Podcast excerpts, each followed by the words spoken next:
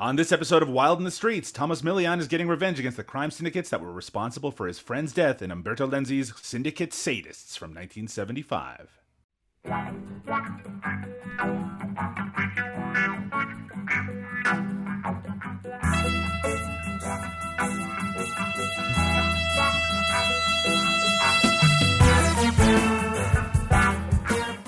Hello and welcome to Wild in the Streets, a deep dive into the Eurocrime films of the 1970s and beyond. I'm Doug Tilley, and with me, as always, is the beast with a gun, Liam O'Donnell. How are you doing today, Liam? I'm very beastly. Liam, what's the biggest gun you've ever fired? I've never touched a gun in my life. Never even touched. How about a cap gun? Uh, wa- I've done water guns. Uh, well, you know what? In college, a friend had one of those airsoft, Sure. like pellet johns. So I've done that, and I have done paint ball guns. Uh, I did paintball when I was a youth leader. I took a bunch of kids to paintball, and I had leader. a, I had a terrible time, a terrible time because two kids came who were ringers. They came with us and they paintball all the time. And the rest of us were all kind of new to this thing. It was a huge group. It's like 20 kids. Is that a Most of the verb to paintball? I guess so. I don't fucking know. All I know is they do this shit all the time, right? And the reason it was revealed that we were having a bad time and they were having a good time is we suddenly figured out they had different colored paint than us. And when we oh. looked at it, they almost exclusively were getting everyone out, and the rest of us just weren't hitting anything. And it was such a fucking bummer that I said, "You guys got to go find another group to to paintball with for this next round." Yeah. Yeah, It it's was like so a, fucked. it's like playing an online game where like two people are just or one person is like way better than everyone else. It just ruins the fun. How could it be fun for them to be anyway? It probably is fun to just dominate to everybody. just dominate. Well, they were really just playing against each other because they were on opposite teams, and so they were just seeing how many more each one of them could get out of the other person's team. But we weren't hitting anything and get, and getting out like immediately. Uh, and then I also played once at a bachelor party and uh, a paintball. I was like being kind of aggressive, and someone came up and they shot at me, and like some sort of psychopath. I acted like I was in a Matrix movie, and I tried to like bend over backwards so the paintball wouldn't hit me, which of course doesn't fucking work. And so what it did was hit me in the chin as I was Oh. leaning backwards. So it went against my chin and up my face under my mask, into my mouth, into my nose, into my eyes. And I started screaming because it was Oh wow. it didn't like hurt hurt, but it was so surprising that it got right under my mask that I just lost my mind for a second. And then it was like, okay, I'm fine, I'm fine. Wow, that sounds disturbing. And I've never uh, gone uh, paintballing before. Uh, I just have never. Had, I've been laser tagging. You ever laser tag, Liam? Uh, not since I was a kid. No. but I did. I have done it before. I'm always. I, I'm always skeptical that they work. Do you do that with laser tag where you're like, is this even working? Am I? Is anything happening? Yeah, especially when you were like, I don't know if you remember in the late '80s, early '90s, laser tag was big, right? You'd like, you could actually buy, yeah, and it was just pe- pointing a gun at someone, and then they were wearing something on their chest, and sometimes it would light up, and sometimes it wouldn't. Yeah, and who yeah. knows? Well, and I had the knockoff ones, the photon. Yeah, I had the photon ones, and they were way less reliable than the name brand laser tag. I didn't even have that. Do you remember that there was a television show in the late '80s called Captain Power and the Soldiers Oh of the my god, I loved Captain Power. I had like three Captain Power things. So for those listening who I mean sensibly don't know what the hell we're talking about, this was a live action show from the late 80s. I believe it was made in Canada, probably why I have a uh, affinity for it. And it took place in the future and it had like a CG villains in it. Like it it was very rudimentary CG, but it was super high tech. But one of the gimmicks of it was that there were these colored patches on the screen and you could buy these toys and you were supposed to shoot these colored patches while you were uh, watching the show and you could get get points for it. I mean, I didn't really understand. I actually had a VHS tape of it all as well. You're supposed to play at home. But if you get the toys, yeah, you can shoot it. But the other thing is if you had two of these toys, which were these like ships, like these spaceships, and you shoot at each other, that they worked almost like laser tag. And if you shot them enough that you could like beat the other person, I can't remember how it worked. If like the there was any actual physical reaction from it. But yeah, Captain Power. I mean, it, I've seen episodes in the last couple of years. It actually was pretty cool its time. But boy, I can only imagine how it would look to someone. Well, I don't know. People watch all sorts of weird junk these days. Yeah, I mean, I think there's a certain uh, nostalgia for retro TV that I don't understand, but I know exists. I have a certain nostalgia for retro TV general, but like I even was write, writing about this recently, just the idea that man, we grew up on like the, the disparity between the good stuff that was on television when we were kids and the bad stuff that lots of people watch. Like that bad stuff is so fucking bad. Like those sitcoms that we were we grew up on, like almost ninety eight percent of them are unwatchable. Like not one laugh in the entire Yeah, thing. yeah, Yeah, You know what I was surprised by because I'm I'm revisiting it in anticipation of the reboot is how bad the animation is on the X Men show. Yeah. So my memory of it is this was the great one of the greatest cartoon shows that ever existed. And I'll say that plot wise, it's better than you think since they Sure. just stole a bunch of from the comics. from Yeah, the yeah, comics, yeah. right? But the animation from the beginning was so subpar. And it's easy to look back at old animation and say, well, they were doing the best that they could. But Mm-hmm. that goes away if you've watched any anime. Anime from the 70s is better than mainstream American cartoons from the 90s. It's insane how little money they were spending on this fucking animation. There's continuity errors. There's fucking uh, uh, errors of like uh, scenes missing or choppy stuff. Like they're not animating on the ones. They're definitely animating on the twos, maybe on the threes. It's just fucked. And I'm watching it like with my daughter because I want her to watch the reboot with me. And immediately she's like, This animation's bad. And I'm like, You're six, but I can't disagree with you. Liam, we're here today to talk about Syndicate Sadists, a movie by the great Umberto Lenzi. Um, we uh, usually, as, as longtime listeners of the show know, we use Roberto Curti's Italian crime filmography as sort of the Bible for this show. And in his description of this film, he says Umberto Lenzi's Syndicate Sadist has only marginally to do with the rebel citizen thread best represented by Enzo G. Castellari's uh, Street Law. Rambo, by the way, the main character is named Rambo, is not a harassed middle class citizen and not an ordinary one for sure. He's rather a Western movie character dropped into a contemporary urban environment, an illegitimate son of Clint Eastwood's Man with No Name, minus the latter's amorality, that is, who rides a motorbike instead of a horse. And yeah, if you think about this movie as basically a spaghetti western in uh, Eurocrime clothing, it sort of makes a little bit more sense because, as we'll get into when we start talking about it, this is kind of a strange movie. It really has a hero that is so heroic, it's almost comical. But I thought uh, before we get into talking about the movie, Liam, I've always been curious. What are your thoughts on spaghetti westerns? Or let's open it up. What about westerns in general? Oh, Westerns in general, I am a skeptic. Sure. However, spaghetti westerns, I like the majority of the ones that I've seen. Uh, my relationship to spaghetti westerns is actually not that dissimilar to my relationship to Eurocrime films prior to this podcast, which is I've seen a few. I've gone out of my way to try to find some new ones, but I'm no expert. I've only seen, compared to some people, a small amount. Sure, Uh, of course. my favorite is still The Great Silence. Nothing for me. Even the more classic, like uh, Sergio Leone films, I Mm-hmm. love those movies. The Great Silence is my favorite spaghetti western. There's just it just really has the edge that I'm looking for. Sure. Uh, but then, of course, right after that is going to be you know well, Once Upon a Time in the West. Sure. Uh, uh, you know, The Good, the Bad, and the Ugly, all those kind of movies.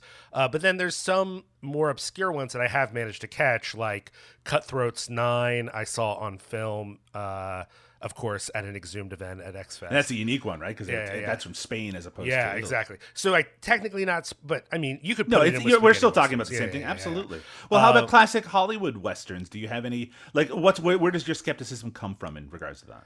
I've only seen a couple, and the ones I saw were perhaps. I mean, I couldn't even remember the names of them. I just remember Sure. as a kid being like, "Oh, I'll give this a try," and they weren't Italian. They were definitely. Uh, I think one was probably like a classic John Wayne joint, um, but they felt more like. In a way, I don't know that I've seen the sorts of American westerns that also had a bit more of an edge and a bit of Sure. a nihilism. I think they were more. I don't want to say upbeat because all of them are kind of dark because the West was dark, but they were more Americana, you know, a little bit more celebratory in nature. Whereas some of the ones that are a bit more, granted, not as bloodthirsty as a spaghetti western, but certainly have a bit more of a grit to them. I don't think I've ever seen. Uh, the one uh, exception being, of course, speaking of John Wayne, the original True Grit, which I only watched because of the True Grit remake. Sure. Uh, and I'm not against them. Like it's not like it's not something I would be willing to check out, but I do think you need a guide. It's kind of like um you know, sometimes well-meaning people. One of the things you make fun of me a lot uh, for Doug as being someone who likes punk because uh, I don't know, you just like to make fun of stuff. And, I like uh, punk music. Yeah, exactly. And so, well, that's a great example, right? Sometimes well-meaning people on Twitter will ask for suggestions, but I would say that punk at this point is such a broad category that simply asking people for punk bands is is goddamn useless because you, they're going to suggest anything from Blink 182 to X to fucking, you know, Elvis Costello. You know what I mean? Sure. Like mm-hmm. what people think of as punk is so all over the place. And my worry is that the Western is almost as broad in the sense that there's going to be some that really influence spaghetti westerns and thus will have elements that I enjoy. And there are going to be some that are just glorified musicals with some idiot singing on the back of a horse that like I don't fucking want that shit in my life. And so like I think that's that's sort of my thing is that I probably need a guide. And even with a guide, I'm not going to like all of it because this is you know one of my failings as a movie watcher which maybe isn't fair but I, I, you could say it is that I have a very low tolerance for certain older films. Mm, um, interesting. I, I, get bored more easily than I am willing to admit. Uh, and with certain kinds of, let's say, 70s films, there's a kind of boredom that is still attached to mesmerization where I feel like I'm still engaged. Right, right. But if I'm feeling bored in a film and stuff is happening, I'm not watching a long meditative shot of slow cinema, people are talking and I'm bored, then I'm like, it's really hard for me to be happy with that. You know, does that make sense? Like, no, I do. I understand it. I do. It's funny because I kind of, I, I really love uh like 40s 50s cinema and i also think i've seen more classic hollywood westerns than you though i'll be honest i came at it from a very hesitant place because when i was growing up my father loved westerns and that was like oh, he likes that old, boring, you know, right, right, right, right, for lack of a better term, cowboys and Indians type stuff. You know? Yeah, yeah. And he loved he loved John Wayne, and he like he used to watch the Green Berets, which for people who don't know, that's like one of the few pro Vietnam movies that were made during the conflict. Just like garbage movies for the most part. Uh, sure. Uh, and that's how I thought of those movies, especially those later John Wayne movies, which a lot of them are trash. And so to go back and watch like The Searchers or The Man Who Shot Liberty Valance or things like that, or Rio Bravo, right? The Howard Hawks or John Ford westerns. It took a lot, right? You kind of got to push through because a lot of the, a lot of those problematic elements are absolutely there. Lots of white people in in wearing makeup to look, you know, native, right? All that sort of shit, and and really weird representations of indigenous groups. All that stuff is there, but of course, a lot of that shit's in spaghetti westerns too. And but the thesis of a spaghetti western, for the most part, I won't say exclusively, but a lot of the ones I've watched, is that the West was a horror show. Yeah. That it was fucking monstrous. That there, there's no myth making there unless the myth is, hey, this was a nightmare on Earth. So as much as you'll still encounter racist ideas sometimes, or you'll still encounter sexist ideas, it's within a context in which the author, director, whatever, whoever's telling the narrative is like, hey, look at this bullshit. And so like that's easier for me than a mythology. Uh, it's not even mythologization. I'm saying that wrong, but a hagiography of the American West that's also racist and sexist. Sure. That's harder, right? It's it's harder to swallow because they think this shit is awesome. They're literally depicting a genocide like it's the coolest thing I, ever. I do think that some of the great American westerns do tangle with those complex ideas. The Searcher right. certainly does. Well, that's why and, I'm admitting my limitation. Sure. I know there are westerns that aren't hagiography, that there aren't celebrations. And they, there are more great American westerns than there are great spaghetti westerns, and I can say that with some confidence. Okay. However, what you're saying is absolutely right. You know? When they were making Once Upon a Time in the West, the screenwriters, which included Dario Argento, by the way, they got together and basically were like, "What are your favorite parts from all of your favorite American westerns?" and let's put them all together into one script, right? The idea is that they're building this kind of realer, like this this this more realistic version on the backs of American westerns. These are Italian guys, right? They don't know anything about the American West or even the myth. All they know is the mythology that they've seen through movies. and they're building all this stuff together, which is why the artifice of spaghetti westerns is what I find. You know, that's a, a really interesting aspect of it, which is it, these are like a Italian imitation of American tropes that are not based in any sort of reality shot in Spain. There's all these kind of layers to like distance yourself for it and somehow they end up feeling more real than the movies that they're trying to imitate. Well, I, I think in the end that reality is only based upon uh, the idea that like we don't have to make the origins of this country seem appealing. And right. again, I, I and and I want to get back to what you said and really say for those of our listeners who maybe are utterly horrified that I've miscategorized American westerns. I know there are dark American westerns too, and I want to find those. And if anyone wants to send us a list for me to check out, that's cool. Uh, you know, I'm just admitting you, that I have a bias. Yeah, and, and no, I think you, it still comes from a real place. There's all sorts of like jingoistic, and mm-hmm, even mm-hmm. ones that aren't the ones that are trying to tell serious stories. They tend to also come on the side of hey, the U.S. are the good guys in this. But like something like the Wild Bunch, like those '60s westerns, late '60s, that are trying to tangle with things in, in some ways are influenced by the spaghetti westerns. Do you have any love for that sort of thing? I the wild you named the only one that I know that I've seen is the Wild right. Bunch, which I do which I do like, but uh you know the other thing that spaghetti westerns have and i you know i'm not trying to be disrespectful or whatever but uh, spaghetti westerns a lot of them have either uh, the artist touch because a lot of the directors still wanted something visually appealing. That was just their bias, you know, or some sort of extremity because they were trying to make money and they saw violence as the way to make money. And so uh, the thing about the spaghetti westerns is even some of the ones that maybe aren't the best written, best directed things still have some like fucking crazy shit in them. Yeah. That mm-hmm. I end up loving for that extremity. And I know that makes me a little bit of like a gawker in a sense more than appreciator, but I, that's fine. That's just who I, I mean, am. Cheap and, thrills you know, are part of it, though, right? That's yeah, part exactly, of the marketing exactly. of these things. Absolutely. Yeah, yeah, but I mean, I do, I do think you could compare spaghetti westerns to say, like, uh, Japanese. You know, like one of the things about getting into uh, uh,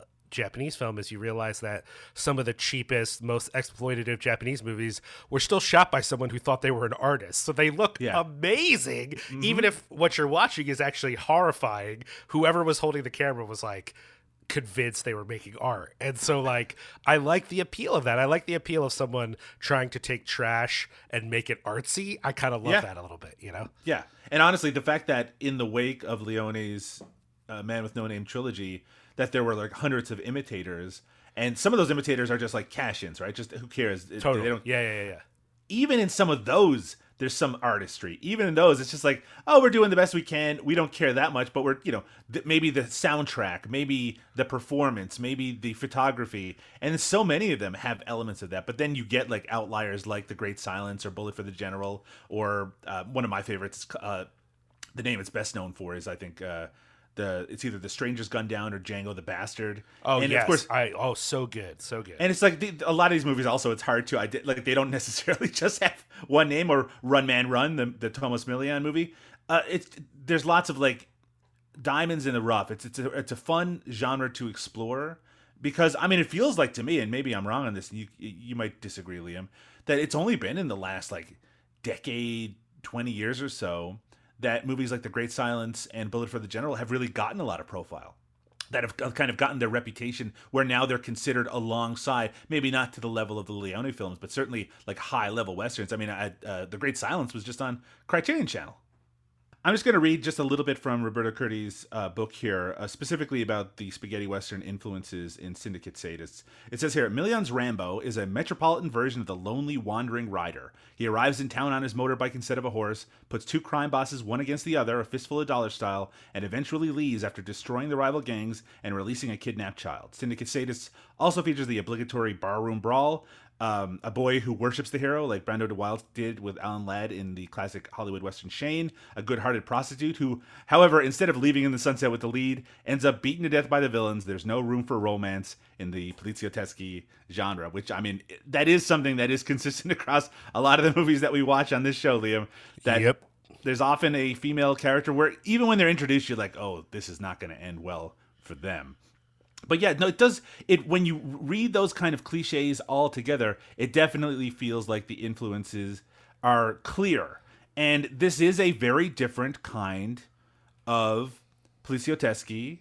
For one thing, there's the police aren't in this movie really at all. That even the policeman isn't really uh, a, a police officer, as we'll talk about in just a bit. It's kind of this is a kind of an off-model for us so far uh, version of the Eurocrime genre.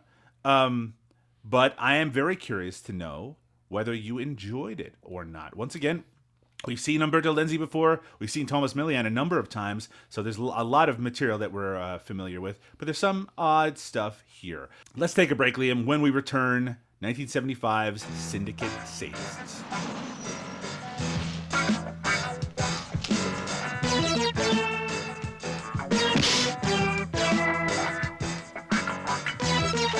Giampiero! They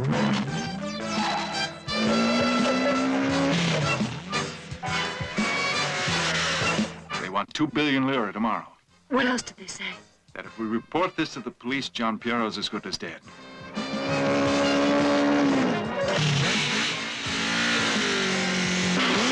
I found it where they're holding the boy, the one who was kidnapped Monday. And it wasn't Conti's bunch that did it. All the planning was done by Duval. All right, where are they keeping the kid?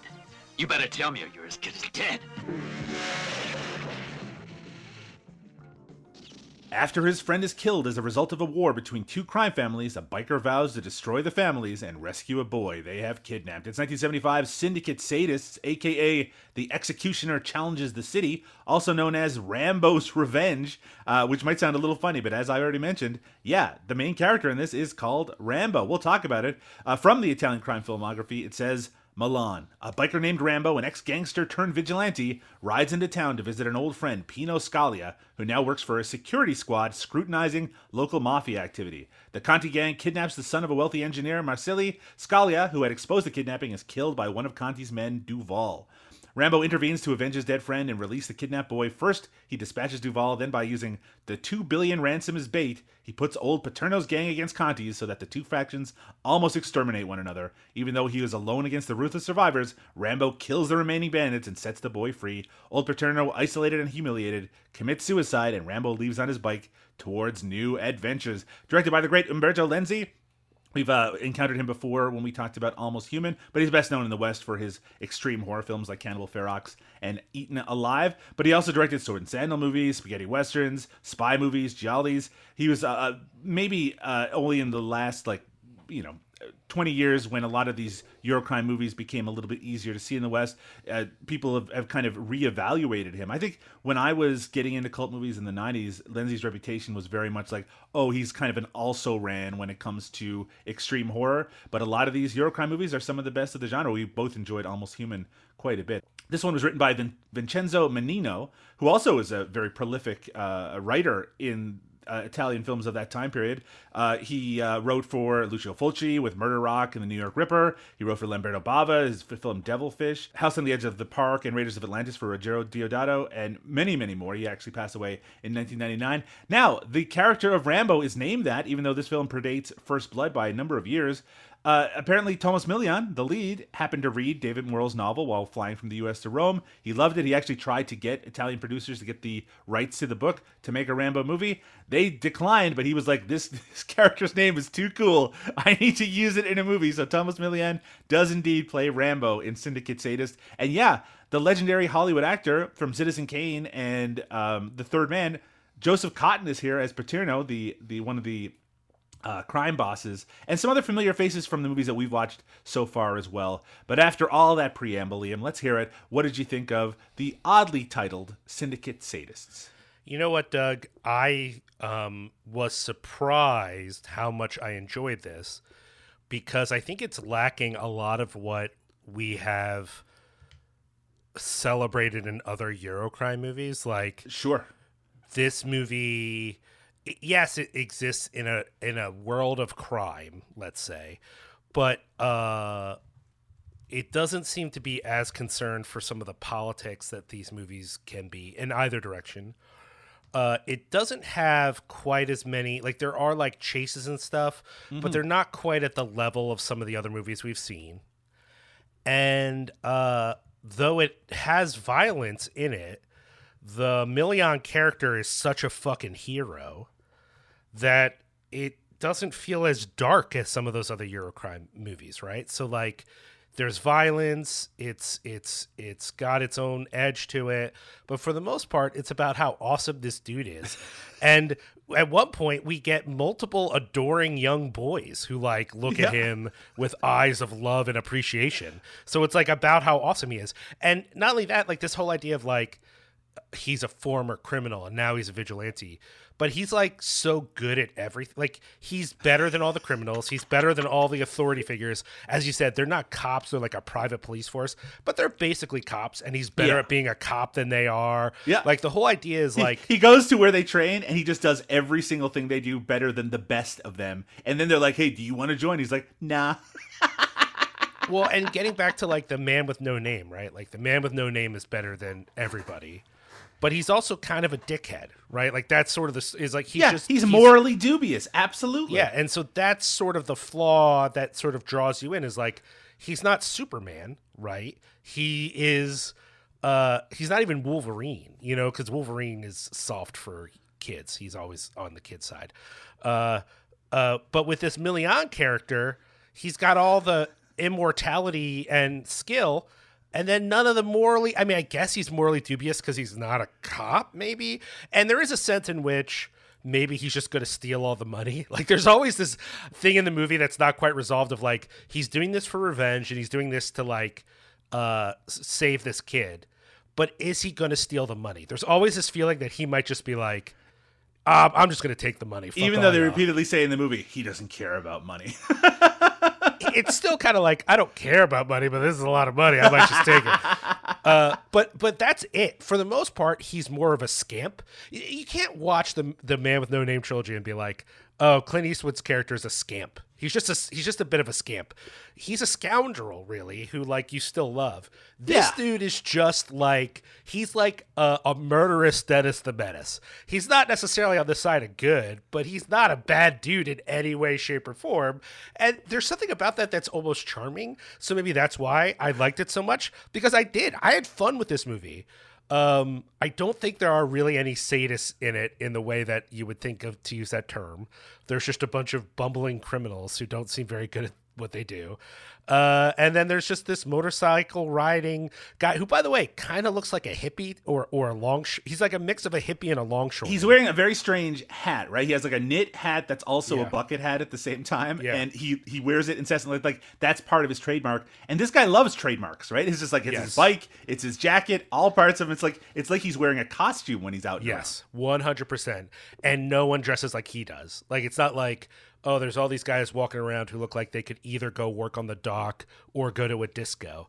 This is he's the only one.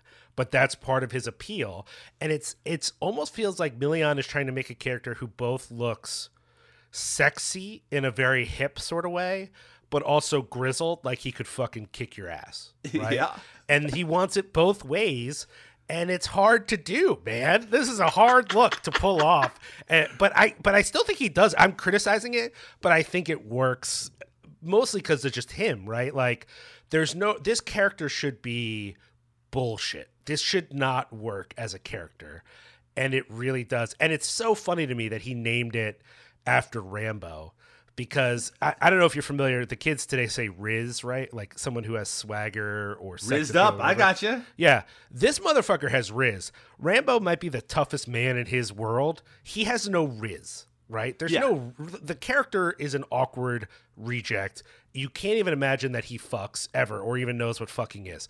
This dude is like, I just got done fucking. I'm gonna kill these criminals, then I'm gonna go fuck some more. Like he just is somehow sexy, charming, and murderous in a way that doesn't feel off-putting. you He's know? almost like a folk hero, right? Like Yeah, he comes into the city 100%. and he and you know he he causes all this chaos, never has it have any consequences, puts lots of other people in danger, and then just at the end of the movie he just rides off to go to another adventure. I'm kind of surprised there isn't like seven different Rambo movies Oh, that were all 100%. made in this time period. Well- it feels like yeah, please. Oh, and I want to put up front because we're talking about the charm of this thing and that there is, despite the violence, there's almost like an innocence to the way they portray this guy.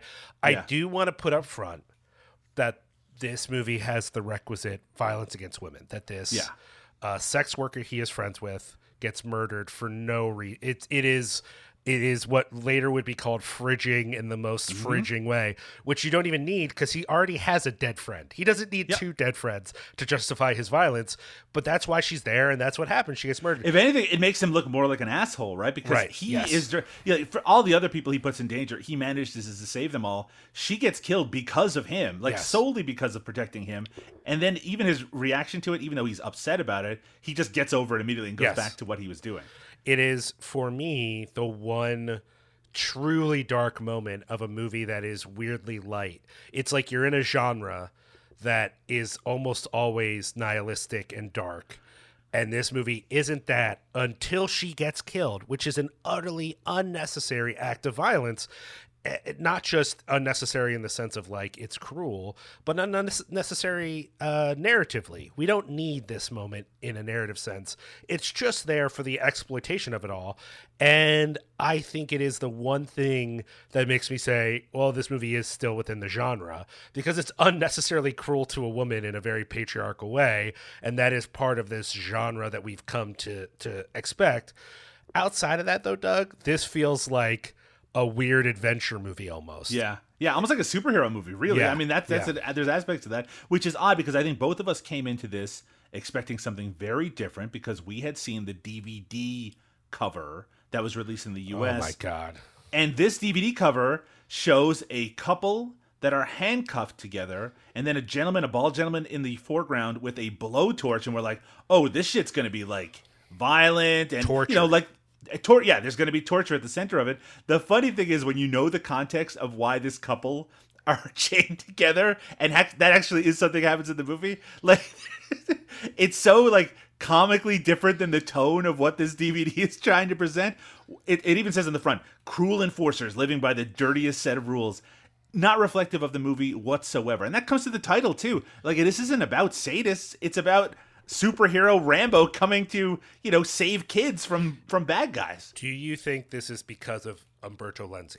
One hundred percent, I do. Hundred percent. because his appeal to most people is his extremity, and in a lot of They have his name, by the way, right there on the title. It says from Umberto Lenzi, the director of Eaten Alive, which I mean, it's it's definitely meant to say, hey, Yeah. this guy who makes all this really gross shit. There's here's some more gross shit for you. But he's done. If people actually get to know his filmography, Yeah, while he has done cruelty in many different genres, it's not his only sort of speed.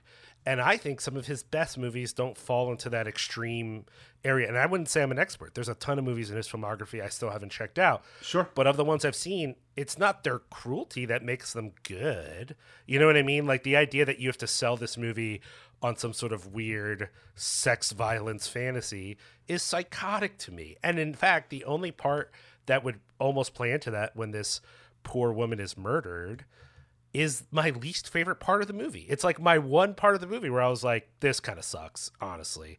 And and that's not just because as as I'm sure some people listen to the show, we're kind of uh moralizing softies, right? Like Yeah, we're yeah. not in this. But like I've seen movies that have this level because it's really not that extreme of a scene. I've seen movies with this level of violence and thought, I didn't like that, but I get why it's there. It kind of makes sense that this is part of this movie.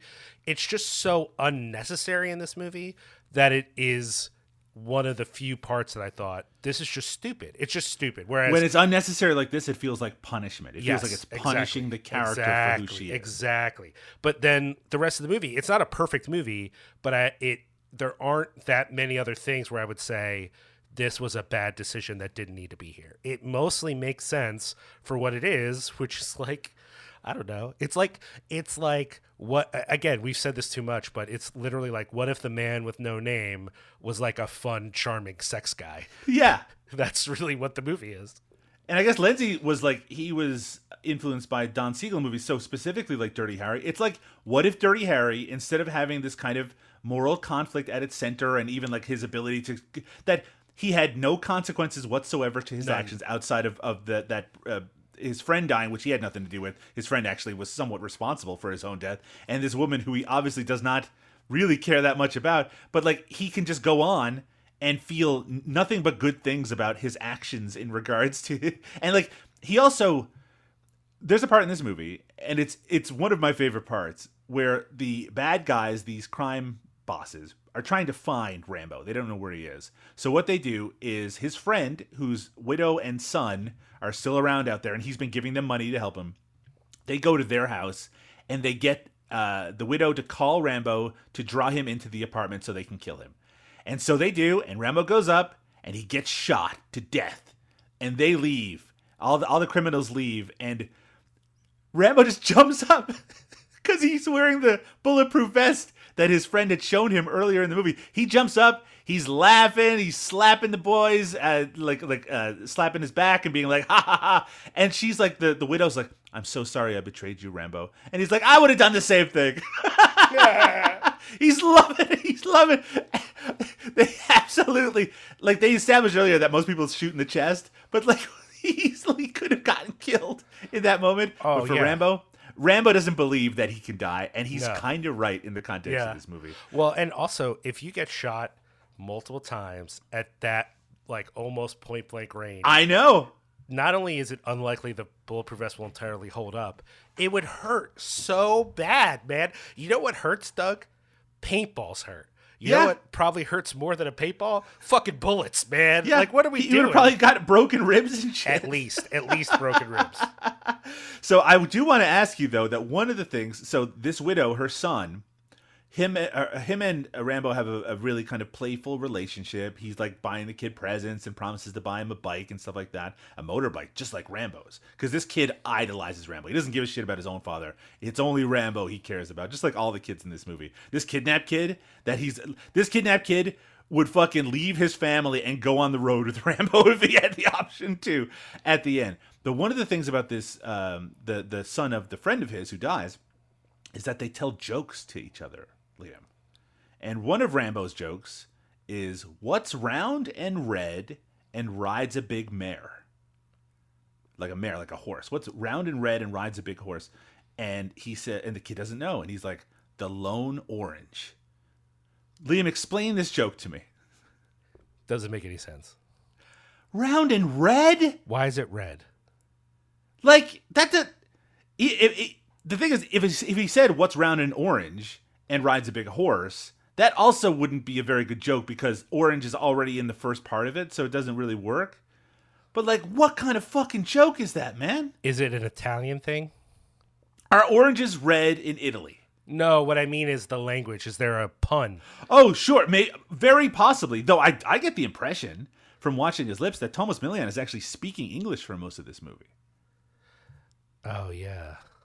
Mother, I don't know, man. I don't don't know. I don't get I that don't know. whatsoever. Th- by the way, we should establish. I believe that both Liam and myself watched the English dubbed version Yes. of this, which is available on Tubi currently. It's a perfectly good dub. I watched it mostly because I wanted to hear Joseph Cotton's voice. Uh, I don't think Tomas Milian, which we've heard him dub himself in other movies, he's not doing his own voice here. But I think it's a very reasonable dub.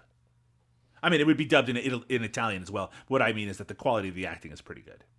Yeah, I think that's fair. I it's again you because we don't speak Italian, it's hard to know if there's major changes to the dialogue or not. You know what I mean? So like even if we watch the Italian, sometimes the subtitles are off. You know what I mean? So like Yeah, yeah. it's hard for us to know, but it it all kind of made sense to me. Yeah. Yeah, and it, the, I mean, and it is a good point to make that maybe something like this joke. I mean, the thing is though, they they could have translated. This is just a stupid joke for kids. It, he could have said anything if you were doing that. So anyway, it is a little odd. Liam, what did you think about the plot itself? The idea of after his friend is killed. So so let me, uh, even though I already mentioned in the plot summary, he comes into town, immediately meets up with his friend. Rambo does meets up with his friend, and his friend is part of some sort of like for hire police force. They're not security guards. They are like a, and they're not like a secret police. It's almost like a um privatized police force. Yes. that they need because they don't. They're understaffed. The actual police force.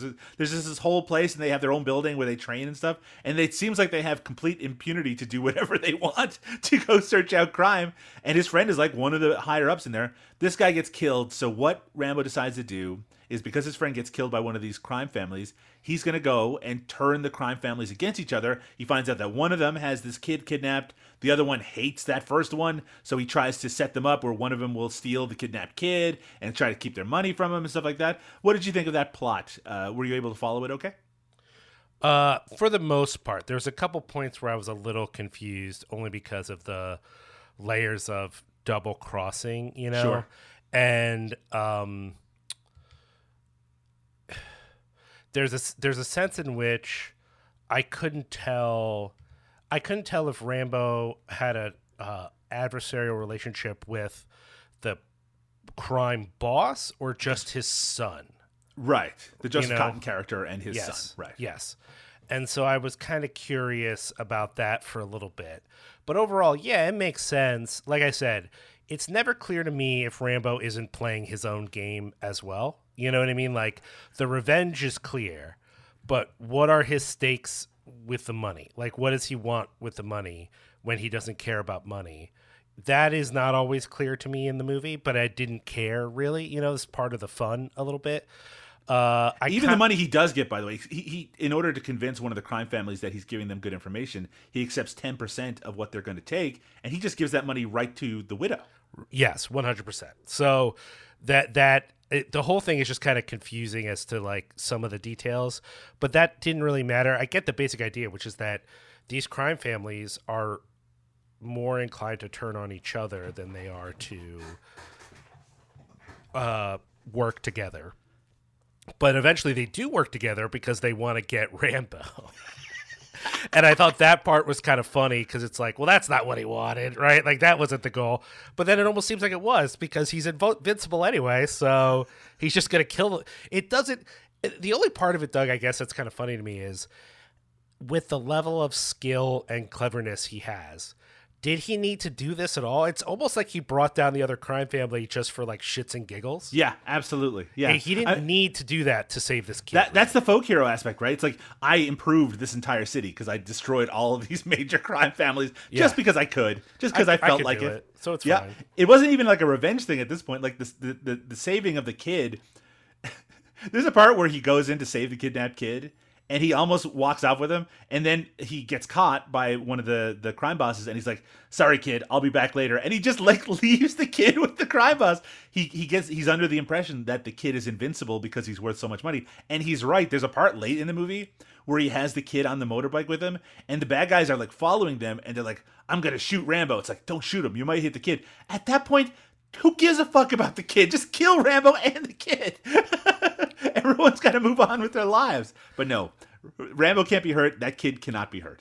it is a uh, it's another place where the movie feels naive right in a different eurocrime movie they not only kill the kid they probably torture him before they kill Yeah. him Yeah. just for fun and then they just get the money anyway and then send the parents like a body part or something like that's how these movies usually go so the fact that this movie he's like risking his life and the kid's life showboating and everything is fine it's just another way that this movie kind of almost doesn't fit the genre in some ways you know Yeah. If anything, it's a little cleaner than most, except for like the murder of the woman. It this is a movie that it, it, it almost feels like the no nonsense, like very American style, where you don't have to worry about the motivations because the guy is so good.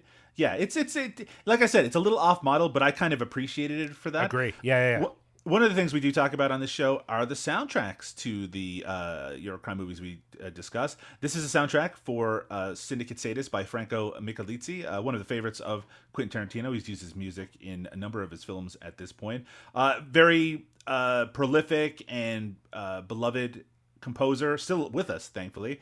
Did lots of Umberto Lenzi movies, including uh, Rome Armed to the Teeth, Violent Naples.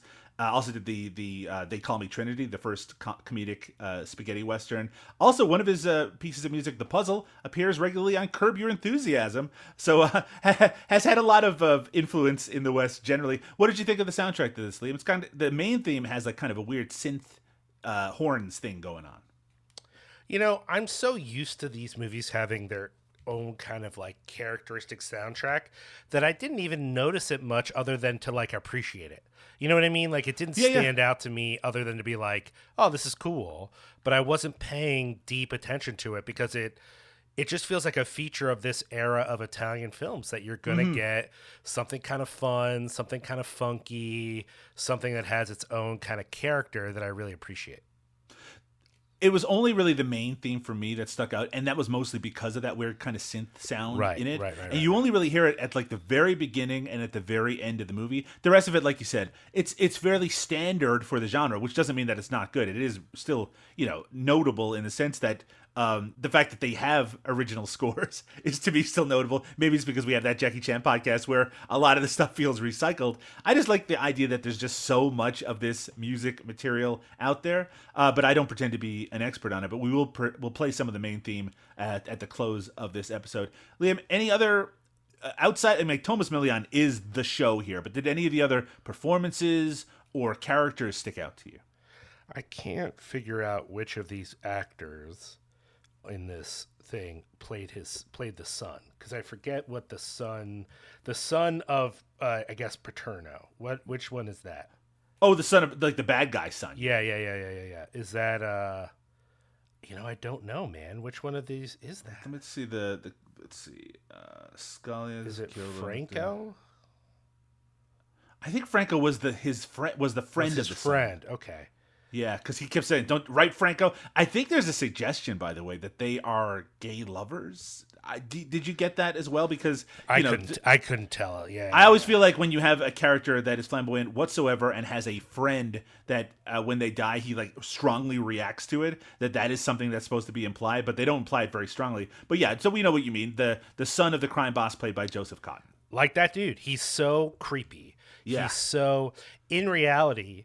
I mean, uh, this is just the way it is. As much as I love Rambo, if he was just fucking over Paterno, it would almost feel unfair, right? Paterno, he's not a good dude, but does he deserve this level of destruction? No.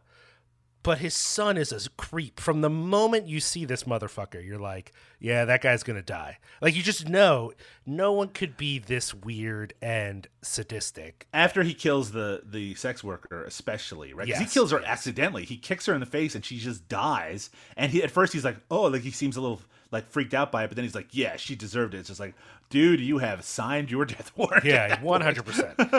Uh, He's just so schmarmy that I, it really sells this plan, which is I'm just going to destroy two families for the price of one.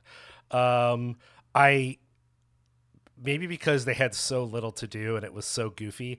I love the fucking kids. The kids are just so ridiculous in this movie that I, I fucking love it. Uh, and he I takes off like the blindfold and the gag and the kid looks at him with like he is god himself god. just in front of him he just like Well, he's, it's he's not like i'm not afraid because i'm here with you rambo It's not just then, Doug. It's when he first sees Rambo beat the shit out of someone, and then he's like, "Yeah." He literally, he might as well give Rambo a thumbs up at that moment. He's so fucking stoked that Rambo beat someone up. Rambo takes that kid to like an abandoned building. He's like, "This is where we got to make our last stand. So I'm gonna need all your help. I know you're tired." He's like, "I'm not tired. Not when I'm with you, Rambo." And he makes this kid like fire off a flare gun, which he almost doesn't do. Like it's a huge part of his plan that this kid has to shoot off the flare gun. It's uh, it's pretty wild. Uh, Liam, were any of the action scenes? This is a very kind of different movie, even though there are a few car chases. But will any of the action stand out for you?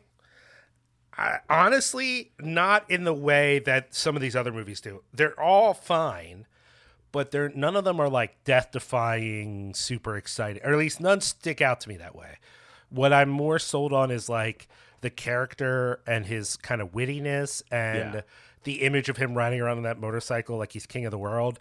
There are some shootouts and stuff, but nothing is like holy shit. You know, like some of these movies really do push the envelope action wise, and that that isn't really what I think you come to this movie for. There are a few motorcycle stunts. There's the a very obviously Great Escape inspired motorcycle stunt at the end, but the one I liked most was the when he's on patrol with his sort of cop friend, and they um uh, uh, some of the criminals throw like a Molotov cocktail Yes, at the vehicle. Yes, they're yes, in, and he he bursts out of the back of the car with his motorcycle, and he like jumps over the flames, and I'm like, yeah, that's Rambo, man, that's Rambo right there. The part about that that I love, Doug, is that it's not clear to me that that truck had a connection between the bed and the and the front, yeah, right? Like, how did he get in there to get his fucking motorcycle? it's like not clear that he could even do that, but it doesn't matter because you just see him go and you're like, yeah, that's that's that's exactly what Rambo would do. Meanwhile, they're all looking at the truck like, oh no, the truck's on fire. What do we do? And Rambo's like, I got this shit. And then he just takes them out. Like he just makes the car flip over. Yeah. Unbelievable. I don't know if you remember. It's a really kind of a weirdly edited thing where the car flips over and then bursts into flames, which happens in every one of these movies. Yes. But it's like it's up. It it is right side up, and then it just cuts to it on fire upside down. It's like they missed the shot of it going upside down. But whatever. It's a small complaint. I do want to mention, by the way, even though I do love Joseph Cotton as an actor, I mean he is sleepwalking through this one. And part of it is because his character is revealed near the end of the movie, even though it's pretty clear pretty early on that he's blind. And, you know, it's part of why he doesn't have a lot to do here. It, he's not exactly given the strongest No, vocal no, performance either. no. Still fun to see him in here. Liam, any final thoughts on Syndicate Sadists? Um, I will say there is a he his character also you know commits suicide at the end. That's a pretty dark moment, and it's a little weird in this movie that is not that dark overall. And the movie kind of like gets the dark shot, like gets the shot, and then just moves on. And I just thought this is not a very sensitive portrayal of suicide, quite honestly. Uh, but you know, otherwise, I you know, it's it, it's weird to criticize maybe the portrayal of suicide in the movie and then say this shit was a lot of fun. But it was, Doug. I had fun with this movie. It's not what I come to Eurocrime for. I certainly wouldn't recommend it. If anyone's listening and they're like, I'm really getting deep into this genre, the Poliziotteschi genre, this is not this is not the the the uh, paragon of the this th- you know what i mean like it, it doesn't it doesn't click check the boxes right uh but it's still great so i might recommend it to someone who has already seen a bunch of these movies and they're looking for something that clearly is related it's clearly a part of that world but it's doing its own thing and it's fun because of that. But if you are just getting into it and you see this kind of early, you're not going to, I don't think you're going to see a lot of movies like this in the genre as a whole. This is really an outlier, and I kind of love it for that. Uh, and I had a lot of fun with it, but it's certainly not the the par- the the the paradigm is what I'm trying to say of this this genre of movie. I should say that's as far as we know, right? We might end That's up seeing a few Yeah, more that's like this. That's My right. understanding That's is that you know uh, specifically that Tomas Milian has played roles like this outside, and we've seen him as villains a few times already, or even as kind of a badass cop, but we haven't really seen him like this before. Maybe we'll see more, but you're right. This is not the kind of film that I think a lot of people connect with the genre as a whole, and certainly it was a surprise for me. By the way, uh, if listeners want to check out this movie, as we've already mentioned, a dubbed English version is available to watch on Tubi. It's widescreen. It, it's a very good quality. I think it's worthwhile. Free for ads there. There was a DVD release of the film in the U.S. through Shriek Show many years ago. That's the one with the cover that we talked about earlier. And 88 Films in the UK has released the film on Blu-ray, which, from all um, reports, is the highest quality version that's available. And uh, you can still pick up copies of that, but they tend to be pretty expensive. Liam, on the next episode of Wild in the Streets. 1975's Killer Cop. We have a poster here. It's with uh, Arthur Kennedy in it, uh, directed by Luciano Ercoli. Uh, yeah, this is uh, it's somewhat inspired by real life events. Uh, 1975's Killer Cop. Have you ever heard of this one, Liam? I actually have never heard of it. I'm excited to check it out. So something a little different, something off the beaten path, not just the same old names. Uh, and maybe, I mean, will it be more similar to the film that we talked about today or some of the others we've discussed? I guess we'll find out on the next episode of Wild in the Streets. Liam, if you want to check out more episodes of this podcast or others, what's the best way for them to do so? Well, Doug, they can, of course, head to cinepunx.com. That's C I N E P U N X, uh, where they will find not only our latest episodes, but a whole uh, family of podcasts, as well as some writing and essays and uh, some a store to to purchase stuff. All of it worth checking out over there at Cinepunx. Uh, if folks want to dive into our archive as well as some of our more specific topics beyond Wild in the Streets, shows like Praising Kane, our Carol Kane focused podcast, or How Do You Do Fellow Kids, our Steve Buscemi focused podcast, or uh, Jodorowsky, our uh, journey through the works of Alejandro Jodorowsky. Uh, they can, of course, head to our website, cinemasmorgasbord.com, uh, where you can sort through our various episodes based on topic and find the thing that you are looking for and check it out there. Uh, and of course, we are on Twitter at Cinema Smorg, S M O R G, and Cinepunx is on uh, Facebook, Twitter, and Instagram at Cinepunx, C I N E P U N X. You can follow Liam on Twitter uh, for the moment, or, or X as they call it, at Liam Rulz. That's R U L Z. I'm no longer on there, but I am over at Blue Sky. At uh, you can just search dougtilly.bsky.social. I'm over there as well. Uh, and yeah, if you like what you're hearing right now, why don't you leave us a review on your podcast provider of choice, or even better, why don't you recommend an episode to a friend? Maybe you don't care about Eurocrime movies. Maybe you like the Jackie Chan podcast. Why don't you just recommend what you most enjoy? And if you enjoy it all, hey, tell a friend. That's always really helpful. But for now, we need to take a break, Liam. When we come back, Wild in the Streets will be covering 1975's Killer Cop. Good night, everyone. A good night.